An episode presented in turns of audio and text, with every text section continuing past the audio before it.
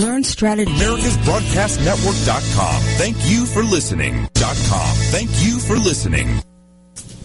Well, good afternoon, everyone. Uh, thank you for having me on today. I apologize for. Affordable health insurance was the promise of Obamacare, but for many, the government mandate caused more problems than it solved. This is Dr. Elaina George from Medicine on Call, and I want to tell you about a truly affordable alternative allowed under Obamacare, Liberty Health Share. Liberty Health Share bypasses doctor and hospital panels, giving you the freedom to choose. And with a maximum of $500 out of pocket per person and 100% coverage up to $1 million per year per occurrence, you can rest assured knowing you and your family are protected. Coverage starts as low as $107 per month and also includes dental, vision, pharmacy, and holistic care. Liberty Health Share puts you back in charge of your health. Visit them online at libertyoncall.org. Again, for a true affordable alternative to Obamacare, visit libertyoncall.org or call toll free 1 800 714 6993 today. The Docs for Patient Care Foundation is your way to join the fight and become a member of an organization created by doctors for patients dedicated to fighting for your healthcare freedom and preserving the doctor-patient relationship. Get a pen and paper. Write down docs4patientcarefoundation.org. That's D-O-C-S, the number 4, patientcarefoundation.org. Go to our site and please make a generous tax-deductible donation and join the fight today. Thank you. You're listening to America's Web Radio on the AmericasBroadcastNetwork.com. Thank you for listening.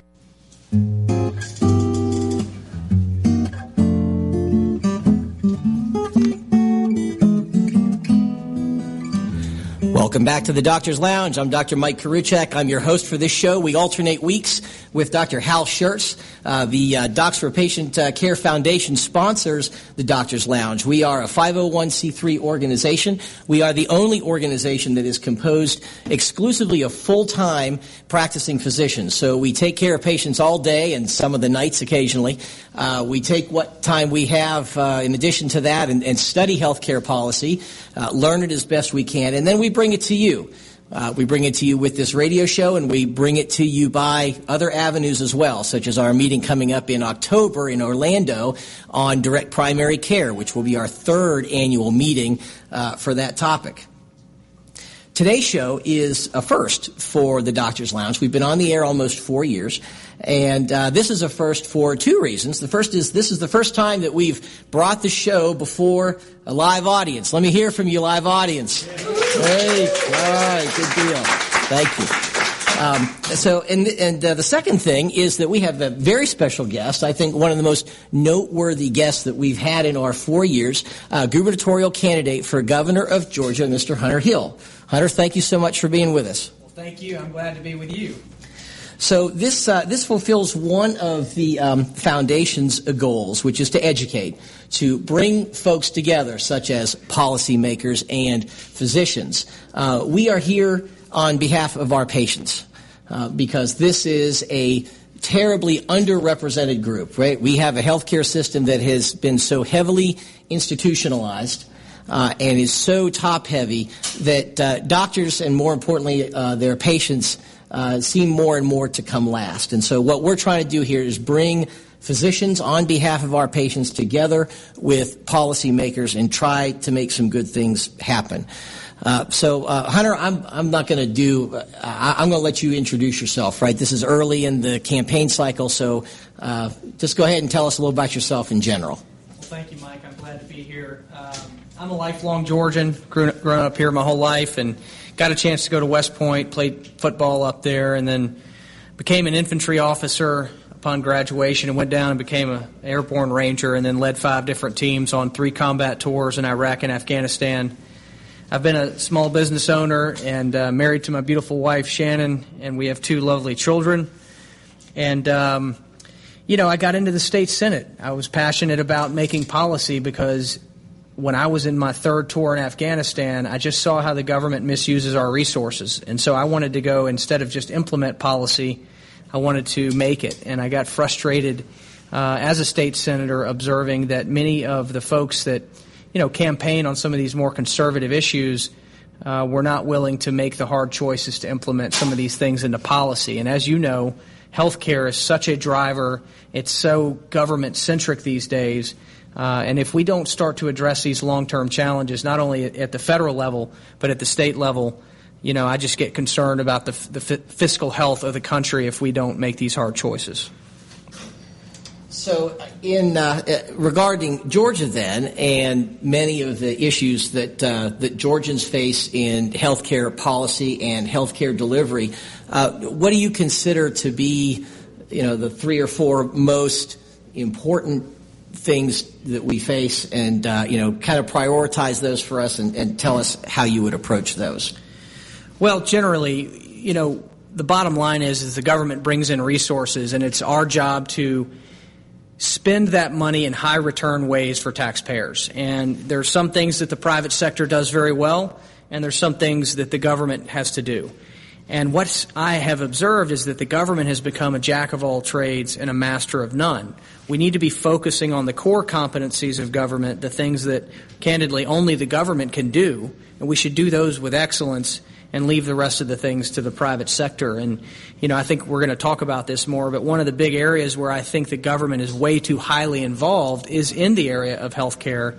It's not a core competency of government, and we are not, uh, we are preventing uh, the healthcare community, and in particular patients, from receiving the care that they should because of government intervention. So, if we're if we're talking about some of the, the major hot button issues um, at the state level, and there are several of those, probably the biggest one being Medicaid. Um, what are your thoughts about how we approach that really big problem, right? Medicaid spending in Georgia has tripled roughly from 2000 to 2015, and now the Medicare tab, I think, is about nine billion dollars in Georgia, something like that.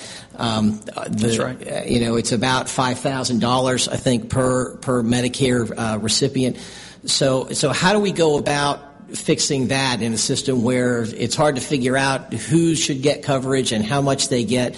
Uh, what are your thoughts on how to approach that? Well, Medicaid was created as a safety net program to make sure that there was a baseline of care for the least among us. Over time, though, it's sort of expanded to become more of a Cadillac plan.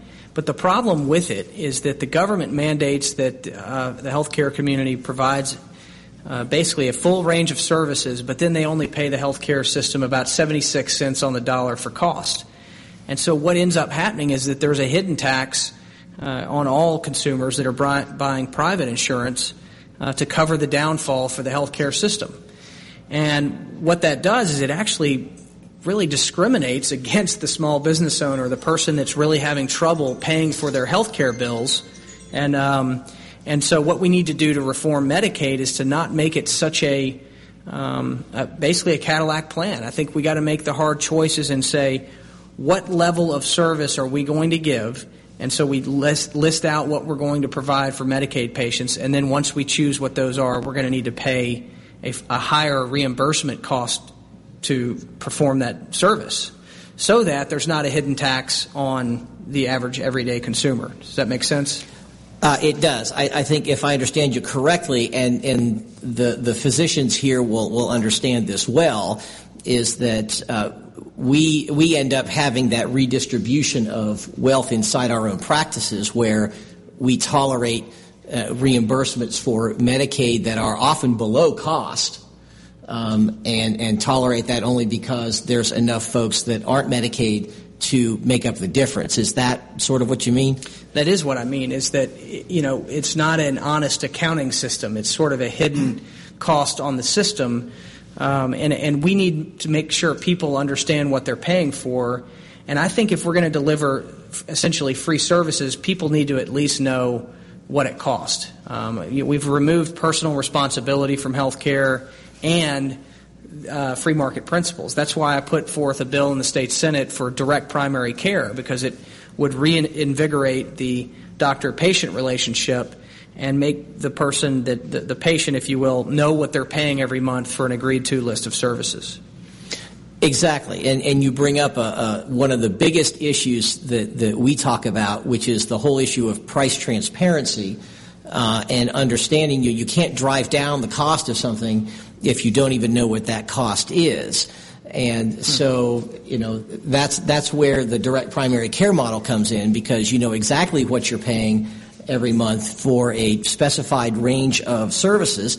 And, uh, you know, there are very specific criteria for if you go outside that range, what the cash prices are for things. And so it's very easy to, uh, to see what costs are. And once you understand what costs are, then you can start to drive those prices down. Well, that's right. And here's another thing I would like to look at for Medicaid is to reinfuse that personal responsibility and that ownership of one's health um, I think we need to look at small copays uh, for our Medicaid recipients, not because of the money side as much. It's just a, it's an aspect of skin in the game and a recognition that when you go to a, a hospital, services are being rendered and, and delivered, and there's a cost for that. And so there should be a cost relationship and a payment relationship there um, to to reinvigorate that sense of personal responsibility and ownership. Uh, definitely an option. Definitely agree with the concept of, of the, you know, there has to be skin in the game uh, when you're, you know, at least paying some of your own health care expenses. What you're suggesting kind of reminds me of what uh, the uh, the new uh, uh, CMS Secretary Seema Verma did in Indiana which was to institute a system that required those monthly payments, but the payments actually went into a health savings account as opposed to being uh, insurance premiums. Um, and that is uh, something that's gained a lot of traction, and I think was part of why she's is uh, where she is in Washington at the moment. Well, whatever you know, and, and the thing, thing about public policy makers is they're not experts on you know what everybody in this audience does on a daily basis in terms of delivering healthcare services. We need to bring the experts to the table. We got to bring um, the the insurance providers to the table as well and come up with a holistic solution because what we have right now is just it's just simply not working. Agreed, uh, and I, I, think it's it, it, may be time to consider a uh, sort of a, a, different sort of non-political approach to this because you know we know in Washington that the Republicans tried and failed three times last year to reform health care on a political paradigm as opposed to an economic paradigm. And so I think it's going to be time pretty soon to uh, to look at, uh, at ways of doing that. Um, any other thoughts about any other ideas about Medicaid? I mean, this is uh, Medicaid. There was an interesting study uh, published in the New England Journal of Medicine in 2013, and just had an update published uh, more recently that the, the the health status, if you look at a few measurable health outcomes in hypertension, diabetes, depression. Uh, I forget what the fourth one is off the top of my head. That, that Medicaid Medicaid patients um, don't do any better uh, in terms of their health than folks that are self pay. And in fact, that Medicaid patients in this Oregon study use the ER 40% more than folks who were self pay. So, you know, it, it raises a lot of challenges to the assumption that if you put an insurance card in somebody's hand, that things just magically get better. Well, right, exactly. I mean, insurance has been changed uh, enormously in healthcare. We were talking about this a little bit earlier. Insurance used to be something that you paid into to then kick in when you uh, the cost of your care would exceed what you could pay. You know, it's, it's sort of a catastrophic plan.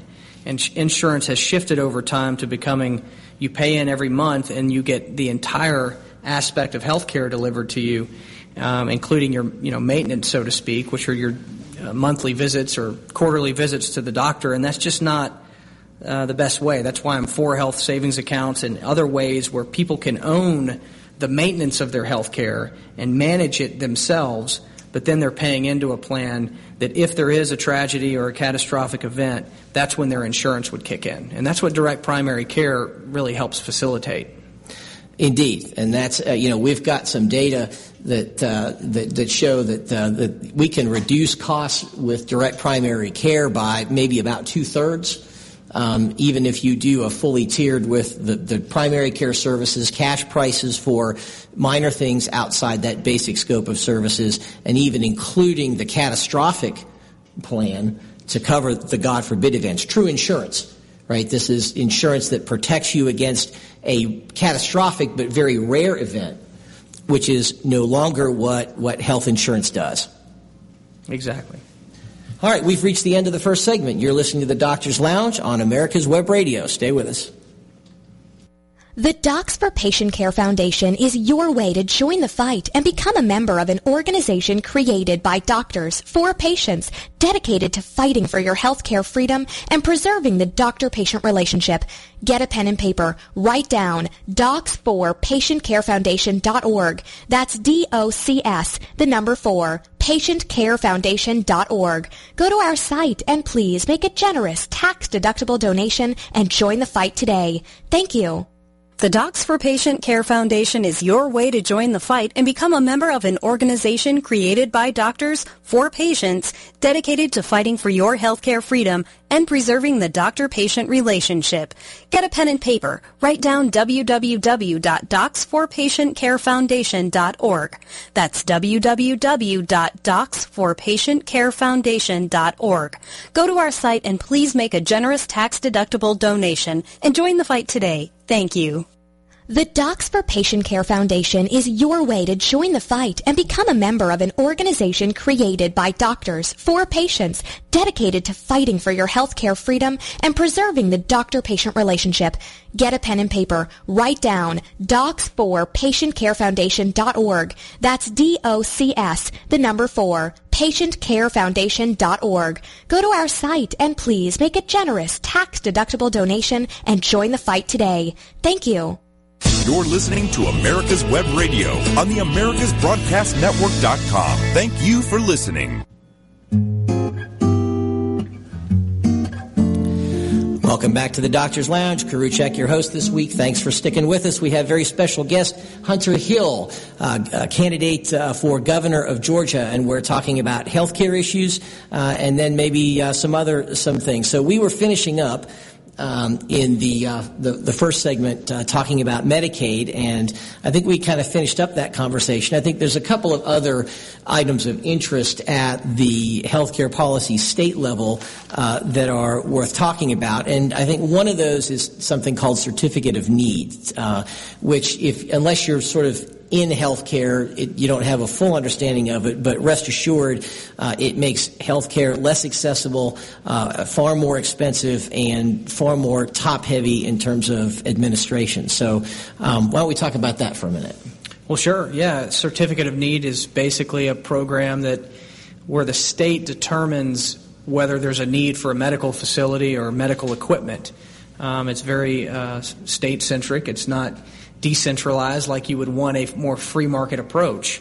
Um, the advocates of, of, of, certificate of need would suggest that because health care, um, a lot of it is driven by Medicaid and this fact that we have to deliver services to whoever comes in the door, EMTALA, whatever, um, that if certain hospitals don't have or medical facilities don't have an emergency room or full uh, full service hospital, um, that they shouldn't go out and compete for non Medicaid or charity care um, services because then it would mess up the payer mix, so to speak, of hospitals. That's the that's what the opponents would say of getting rid of health, uh, the certificate of need. I've always advocated for getting rid of CON because I think having it there is like a false way to hold up the house of cards that is current healthcare finance. It creates a system where uh, we're not really understanding where all the broken aspects of healthcare finance are. And so, if you were to pull out certificate of need and allow more free market principles in healthcare, you would be, begin to uncover uh, what is really broken about healthcare, and I think make services and, and healthcare delivery costs go down over time.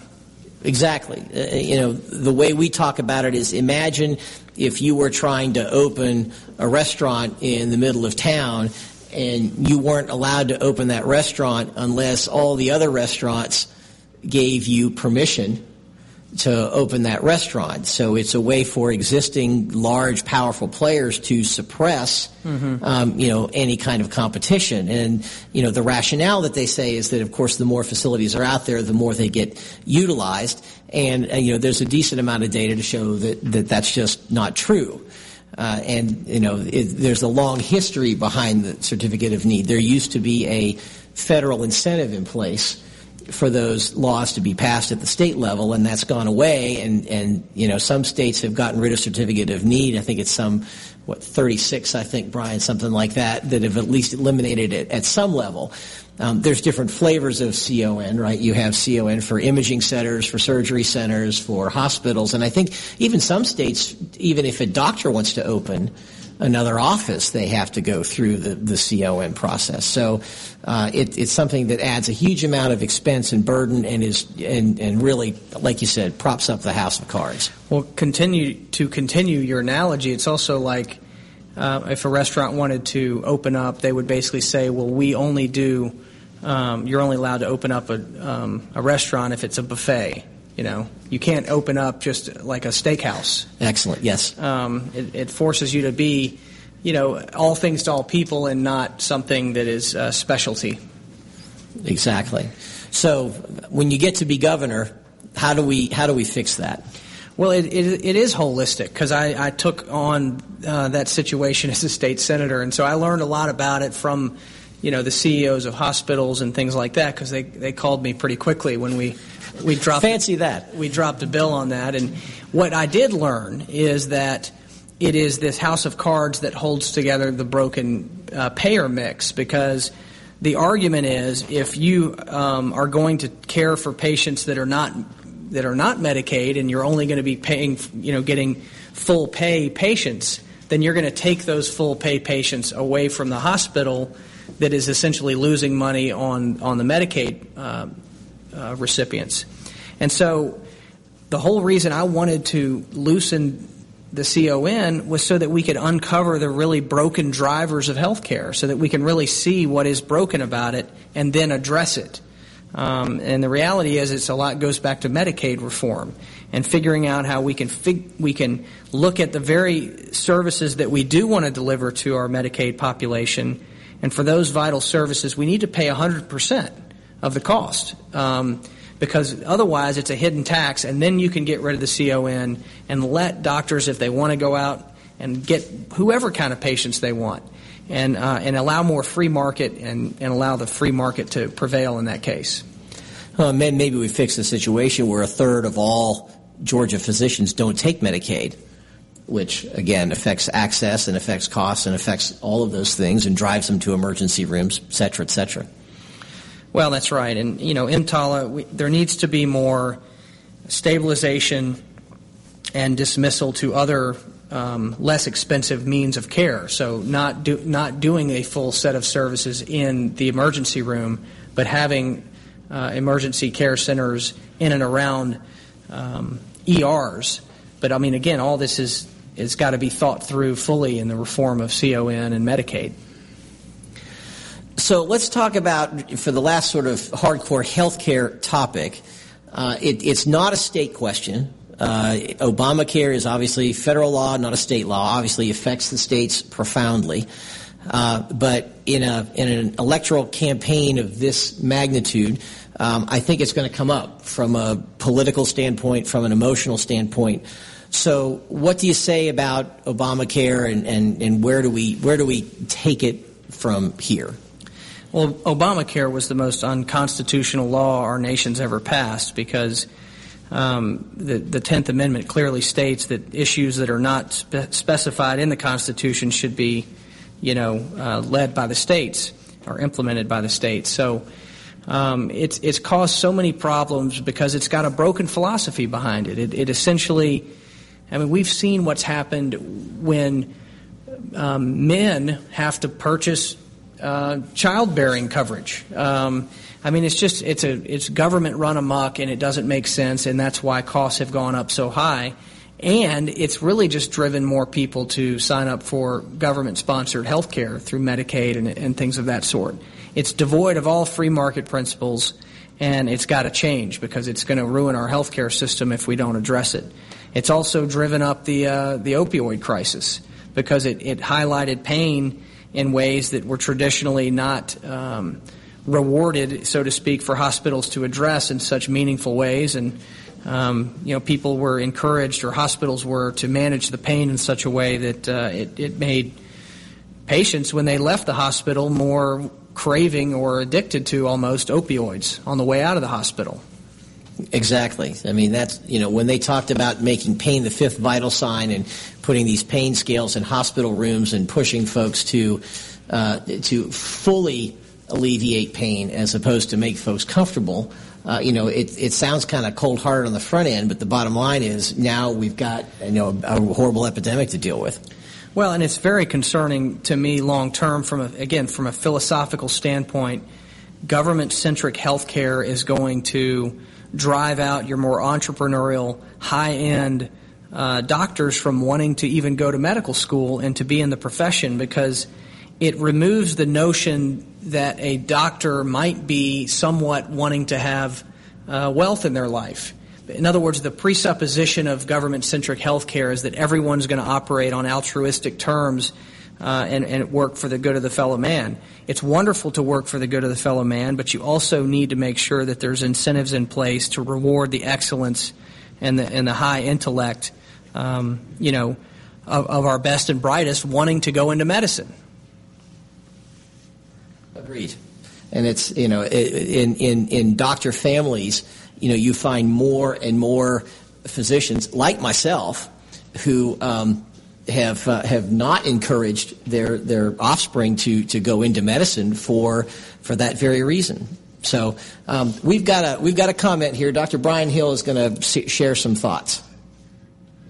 More of a question than a comment, but just going back to the DPC, direct primary care idea how would you perhaps see that playing into the space of actually helping improve access to real health care to the Medicaid population? Do you see that playing a potential role in that space? Absolutely. So, if you're going to create an environment where people can use their own resources and and pay a monthly fee for an agreed to list of services where insurance not, is not going to skim off the top, it's, it's, it's directly doctor and patient, then once that sort of industry begins to recreate itself, because this really was a, a, lot of the ways that doctors and patients worked together before government involvement, then we can use Medicaid to um, subsidize or even fully fund and Medicaid patients' um, um, monthly payments. And so now a doctor is, you're drastically increasing doctor patient relationships and access to, the, to those that most need it.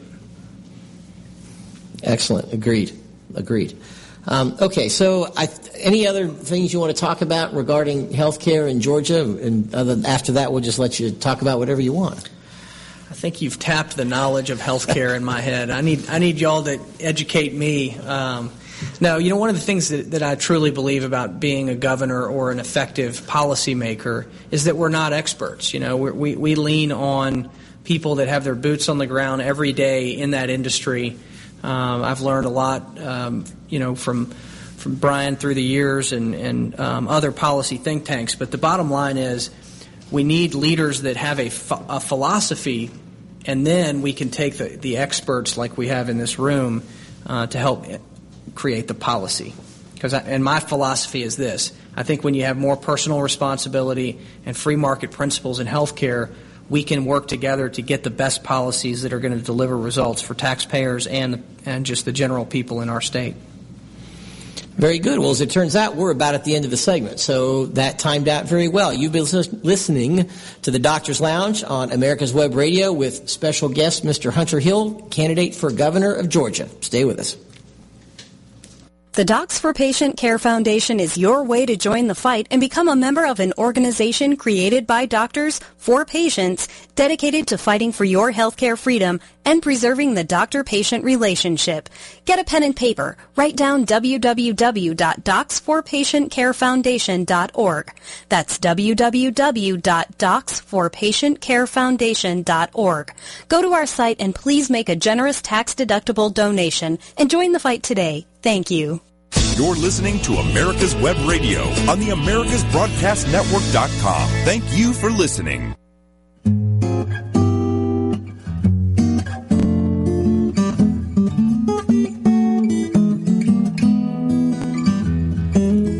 Welcome back to the Doctor's Lounge. Koriwchak at your service this week. Thanks very much for joining us. The Doctor's Lounge is supported by the Docs for Patient Care Foundation. We are a 501c3 dedicated to the education of legislators, bureaucrats, physicians, patients, uh, just about everyone who has a stake in healthcare, which means just about every soul on the planet. Uh, we thank you for joining us today. We've got some interesting stuff to talk about, especially on the wake of uh, Dr. Hal's show last week with Marion Mass as his guest um, talking about uh, a recent article in the Wall Street Journal that they were able to publish that finally puts the shortcomings of electronic medical records in the national spotlight in the journal in a way that we haven't had uh, an opportunity to do before, and that's that's terrific. Uh, it does point to sort of a broader picture of sort of a different approach to healthcare reform that may be taking shape, and we will talk about that in detail. It'll be the topic of our show today.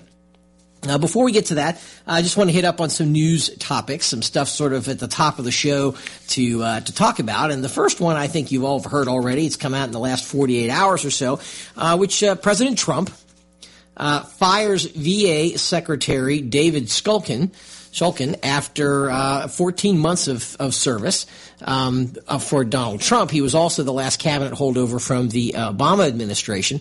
And you can read the general details just about anywhere. But what I wanted to do from a from a healthcare standpoint is maybe look at it from a slightly different angle. Uh, the news reports will tell you about that the, there was a he had a problem with a lavish trip uh, that uh, I guess he put too much of this on the government tab. He accepted a gift, uh, tickets to I think Wimbledon from uh, someone in Britain, uh, and all this stuff is sort of verboten. Apparently, um, you know, it's a common theme. There are other folks that are near and dear to us that have had similar issues with trips and gifts and use of government money and stuff. So you wonder how this stuff happens, and I still and I wonder if you know folks uh, that, are supposed to advise these leaders uh, perhaps advise them badly because I can't imagine that these these experienced folks uh, regarding Washington would make mistakes this obvious.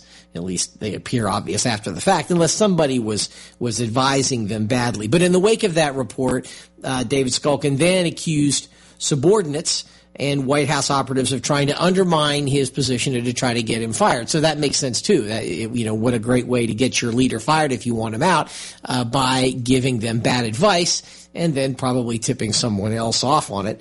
Uh, and uh, so that that. Um, but that stuff you can read anywhere. What I did is I went and looked for different sorts of publications covering this, and so I found one um, from uh, Military Times uh, which I guess is a publication that serves the armed forces. Uh, I confess up front I don't know a lot about it, and I've not read anything there before, but I wanted to get an idea of how the military uh, was, was thinking about this and how veterans were thinking about this. And so um, I did find some interesting stuff in here. Apparently, uh, veterans groups, um, such as the American Legion, really liked um, Secretary Shulkin and have said they will miss him. Uh, they're sad to hear that that uh, that he's going. Uh, you know, yes, they've said the niceties about looking forward to working with the next uh, person uh, who's been nominated to replace, which is apparently the White House physician. Uh, the, the, the personal White House physician, and apparently this is someone who's not had any leadership experience in such a role. So it should be interesting. But I was a little surprised I have to say, to to discover that, that veteran groups seem very much to like Secretary Shulkin, and that uh, you know it's interesting that one he's fired in the first place, but I guess after you get you know set up by your staff, and again that's my opinion and conjecture, uh, and then uh, ratted out by them, I guess that's that's what has to happen. But it seems to be a common theme. I hope the folks who replace them uh, understand the hazards of uh, of getting advice from people that that they may or may not uh, be able to trust, but interesting situation. So the second story that I want to talk to you about, it's not really a news story, but it's a, it's a publication that was uh, published on March 13th. So what's that going to be? About two weeks ago, a little bit more. Um, came from Harvard Medical School, and it was uh, well, I don't know what they call it, a special communication. It was in the in JAMA, the Journal of the Medical American Medical. I can't talk. The Journal of the American Medical Association, JAMA, which docs all know, uh, and this was a um, a special communication entitled healthcare spending in the United States and other high income countries, right? We've seen articles like this before. Uh, but this is interesting, one, because of the uh, mistakes that they continue to make. And I don't know if they continue to make the mistakes out of ignorance or out of service to an agenda. We'll let you be the judge. But this was yet another one of these articles written about how much the United States spends on healthcare, comparing that to expenditures of other high income countries, and pointing out all of the horrible disparities so let's walk through uh, exactly what their uh, results were, and, and and none of this is going to surprise you. It, uh, we'll go ahead and do that anyway. This is in 2000. This is 2016 data, so as recent as you can get. In 2016, the United States spent nearly twice as much as 10 other high income countries on medical care and performed less well on population health outcomes, right? And this is the same crap we've heard time and time again. And if you go to the actual results, and walk through this. What do they find? Okay, in 2016, the U.S. spent 17.8% of its gross domestic product on health care spending. Uh, that's about twice as much as other countries, ranging from Australia that spent 9.6%, Switzerland 12.4%, et cetera, et cetera, et cetera, uh, documenting that the U.S. had the highest proportion of health insurance, the lowest proportion of smokers, the highest proportion of obese people at 70.1% for the United States. And yet, and this is, you've heard this before, um, stop me if you've heard it before, but life expectancy, life expectancy in the United States was the lowest of all 11 countries that were in the comparison at 78.8 years for the United States, with a range in the other countries of 80.7 to 83.9 years, with the mean of all the other non-U.S. countries being 81.7 against our 78.8. And yeah, I've heard this before, infant mortality was the highest in the United States, 5.8 deaths per 1,000 live births versus 3.6% for all the other 11 countries that were in the comparison.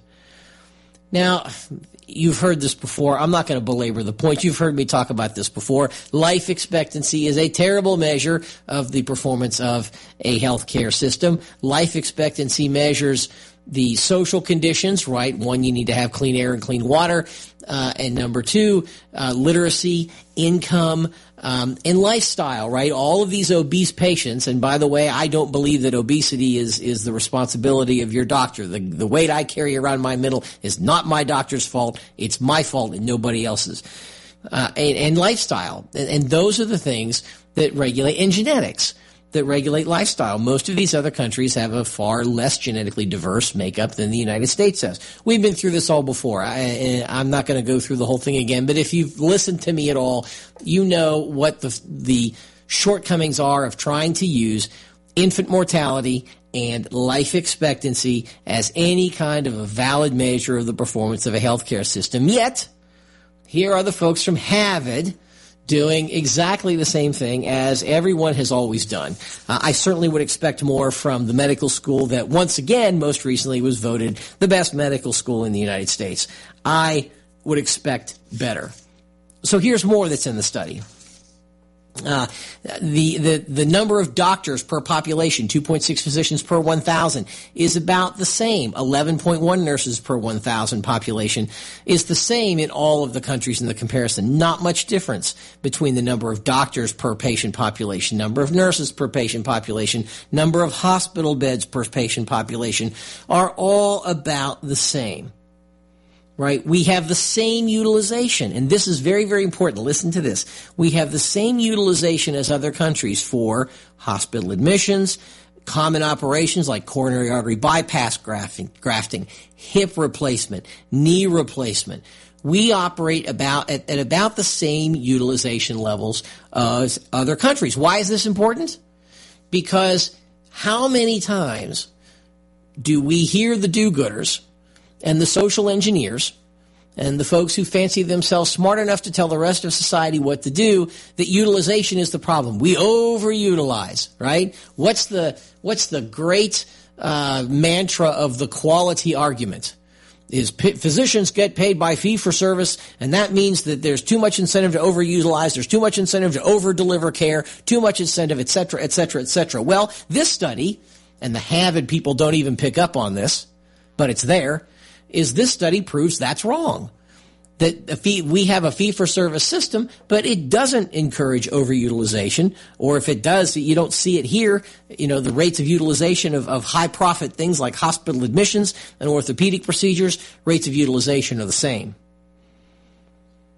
What they didn't even investigate, incredibly, is how much do those procedures cost? Yeah, we do about the same number of hip replacements per thousand population, but what's the hip replacement cost in Australia? What's it cost in Switzerland? What's it cost in Japan versus what it costs in the United States? How about seeing if there's any difference in cost there? Didn't even look at that. They did find a couple of things that do point to reasons why there are cost differences. And these won't surprise you. Again, they kind of mention them, but don't really give them the attention they deserve. Pharmaceuticals. How much do we spend per capita on pharmaceuticals in the United States? About $1,443 per person in the United States versus a range in the other affluent countries in the study of between 466 per person and 939 per person. Huge jump to the United States. Why? Well, they didn't look, right? Do we give too many pills? Maybe. They didn't look at that. But what about the cost per pill, theoretical pill? What about pharmacy benefit managers? What about all the price gouging that goes on? in the United States. Why does that happen? Because we have overregulation, because we have third party payers and no price transparency. But of course, does this come out in the Harvard study? No, not at all. They choose to ignore all this, but the data are right here that prove that there's that, that overutilization is not the problem. Fee for service is not the problem. Utilization management is not the solution. Quality measures are not the solution. ACOs are not the solution. It's all here in a study that you can read that shows the problem. And they talk about one other thing. Of course, physician salaries right? This is all coming out again, right? Didn't I read somewhere? I didn't research it for the show that that uh, doctors in Canada turned down their raise. They turned down their government-approved raise because of some, uh, you know, holier than thou position. The physicians are paid too much. Really? Well, the study says yes, physicians are paid more than other countries right? Average uh, generalist salary, um, $218,000 versus a range of 86 to 154. And that's all fine, well, and good, but they don't look at the whole picture. They don't look at the fact that American physicians have to pay for their own medical education and that the average debt of a physician coming out of training, interest plus principal is about $400,000. And that physician salaries only take up, physician take home pay only takes up 8% of the total healthcare pie. So once again, we have a study that's got some data, uh, but again has been written more to serve an agenda than to communicate effectively. We're at the end of segment one. You're listening to the Doctor's Lounge on America's Web Radio. You're listening to America's Web Radio on the AmericasBroadcastNetwork.com. Thank you for listening.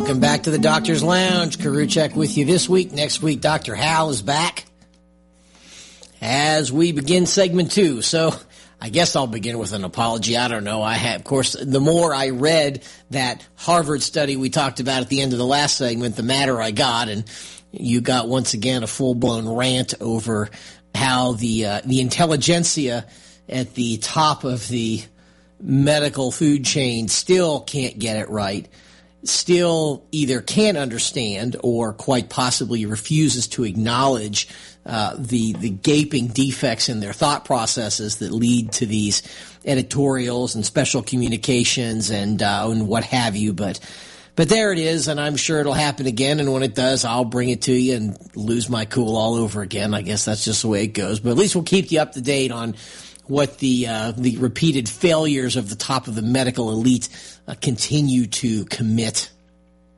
So be it.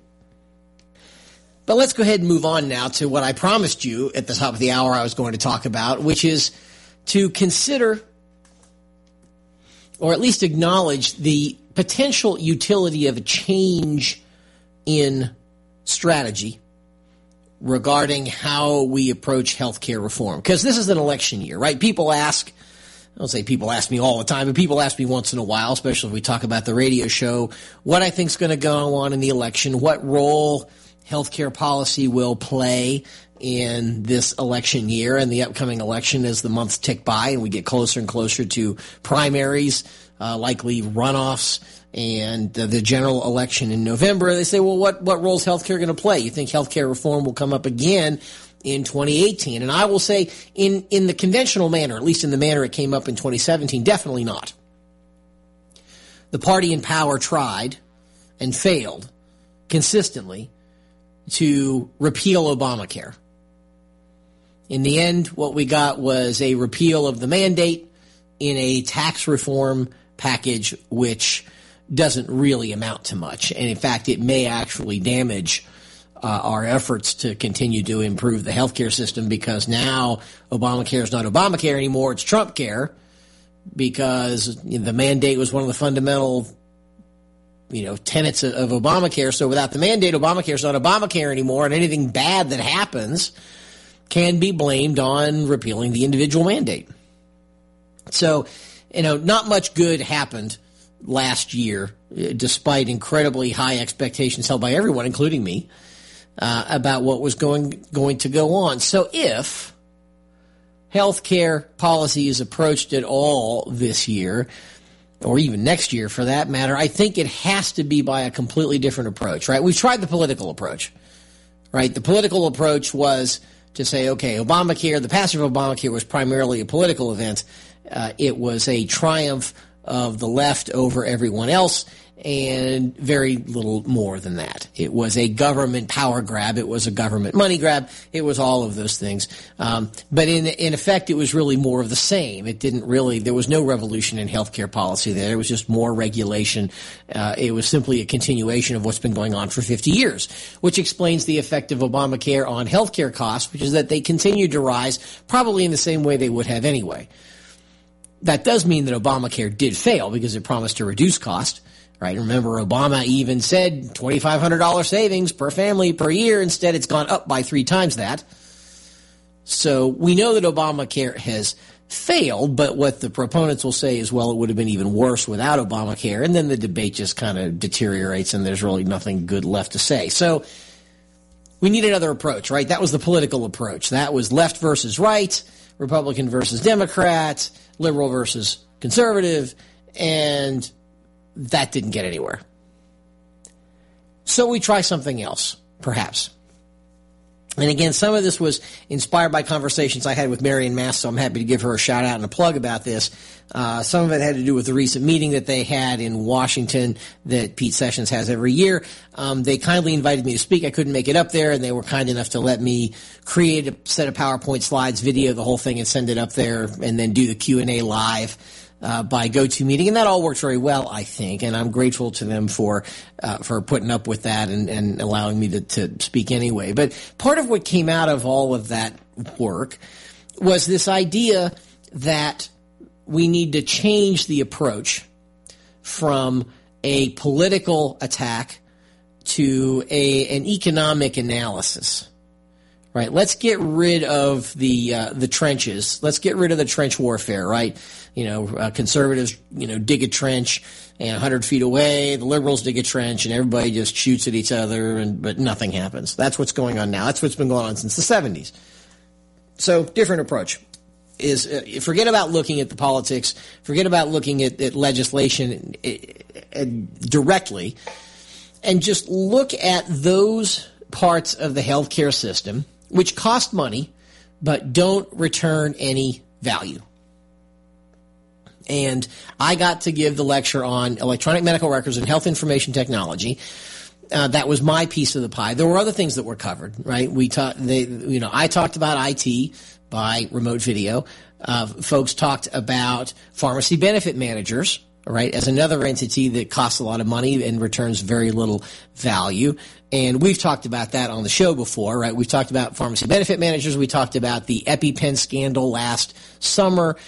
And so we're familiar with how those folks can charge a whole lot of extra money and return nothing of value.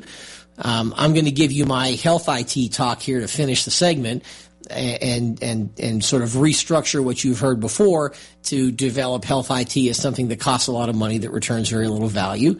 Um, we know that insurance companies charge a lot for for non high risk event, or non catastrophic events, right? For routine checkups, for bumps, bruises, skin needs, routine diabetic care, uh, you know, routine coronary artery disease care that insurance companies give very little value because they're not managing any risk. Right. We know that folks will go for regular checkups. We know that folks measured over a 10 year period will always be using healthcare. And so, you know, to manage healthcare, you know, to manage 90% of healthcare in an insurance model simply doesn't work. So insurers are another thing for most of healthcare that, that, uh, you know, you, you pay $200 extra in benefits in order to obtain coverage for your routine health exam that only costs $100 if it were priced properly even less really. So they add very little value in that paradigm. So the idea is instead of coming at this as a, you know, defeat the grid Democrats, repeal Obamacare, as emotionally satisfying as we may find that, really is not an intelligent approach. And we know it isn't because theoretically it doesn't make any sense, and we know it isn't a good approach because they tried it last year three times and failed three times. So it's time to go with something else. So let's look at pharmacy benefit managers and do something to uh, to diminish their impact. Uh, let's have transparent pricing. Let's do things to allow people to pay cash, and, and that when when someone's uh, cash price for a drug is less than their copay, allow the pharmacist to discuss that with the patient because right now they have gag clauses and they can't. Allow pharmacists to discuss that with patients so that if your cash price is cheaper, pay the cash price. And there's lots of other things. Uh, you know, PBMs is not my area of expertise, but there are folks that know more about this than I do who can tell you how we diminish and hopefully someday eliminate that cost. Um, same thing with insurers, right? If we have, you know, we've talked about direct primary care as that solution. You want to get rid of uh, you know all the money that insurers skim off skim off the top for care you know you're going to receive right it makes no sense to use an insurance model you know let's do health savings accounts let's do direct primary care let's allow us to use our health savings accounts to pay for direct primary care lots of neat stuff out there going on with that and uh, and then I got to give my talk on health IT so I'm going to summarize that for you and finish out the segment so here's the talk in a nutshell, right? We started off talking about uh, the, the, the promises that EMR made to the medical community and to the whole country back in 2009 through 2013, and talked about how you know it was supposed to be higher quality care, fewer errors, more efficient, less paperwork, et cetera, et cetera. The Rand Corporation pro- promised we would save $81 billion a year if we used EMRs, that was back in 2005. Of course, none of that stuff has come to pass. And I reminded everybody the Meaningful Use program was completely based on a single survey based article in the New England Journal of Medicine in 2007. Uh, there were no objective studies to prove the safety and efficacy of uh, electronic medical records, and, and we've, we've paid the price. Uh, and and I pulled an article that that actually documents that uh, we've had significant safety issues linked to EMR usability or lack thereof. Uh, one study said that uh, that errors in data entry was the most common uh, cause of safety related incidents regarding patients. Uh, you know, the alerts that EMR uses, the fact that it uses too many and that they're poorly designed, was comes in second at 22 percent interoperability 18%. Uh, lack of workflow support 7%. So, you know, not only have we demonstrated uh, that, that, there's been no studies to prove that EMRs are safe and effective, there is a growing body of data to, you know, suggest what I've talked about for many years, which is that, you know, EMR introduces brand new sources of errors. And brand new sources of patient safety concerns that haven't been studied, aren't well understood, and that, you know, we have a very, very significant problem there. Uh, you know, we talked about, you know, things like, you know, the ER is a particularly uh, hazardous place to have an electronic medical record because, you know, a doc may be working on four or five different patients at once or more than that. Uh, you know, it used to be in the old system that you would talk to the nurse taking care of each patient and you had an extra set of competent brains helping keep things straight. You don't have that anymore with a computer. If you have a error in data entry in a computer and you you enter an order for you know Mrs. Smith's CAT scan of the brain, and actually incidentally goes to Mr. Jones. That uh, you know there's there's precious little in the way to stop that error from going all the way through. You know, we've talked about the concepts of diagnosis momentum, right? Enter a diagnosis in the chart once, it gets copied forever. Alert fatigue, right? Too many flags, you ignore them. Copy paste issues. Um, and we've talked about all of this before, but the point is that, that EMRs have become an extremely expensive proposition in an era when cost is the major issue in healthcare. And here we are spending a bunch of money. Uh, and I even found another interesting thing that shows that the quality reporting that goes with electronic medical records not only has caused harm to patients, right? The readmission reduction program says if you readmit a congestive heart failure patient within 30 days, you must have done something wrong, so you get dinged. Turns out that program has increased 30 day and one year mortality for congestive heart failure.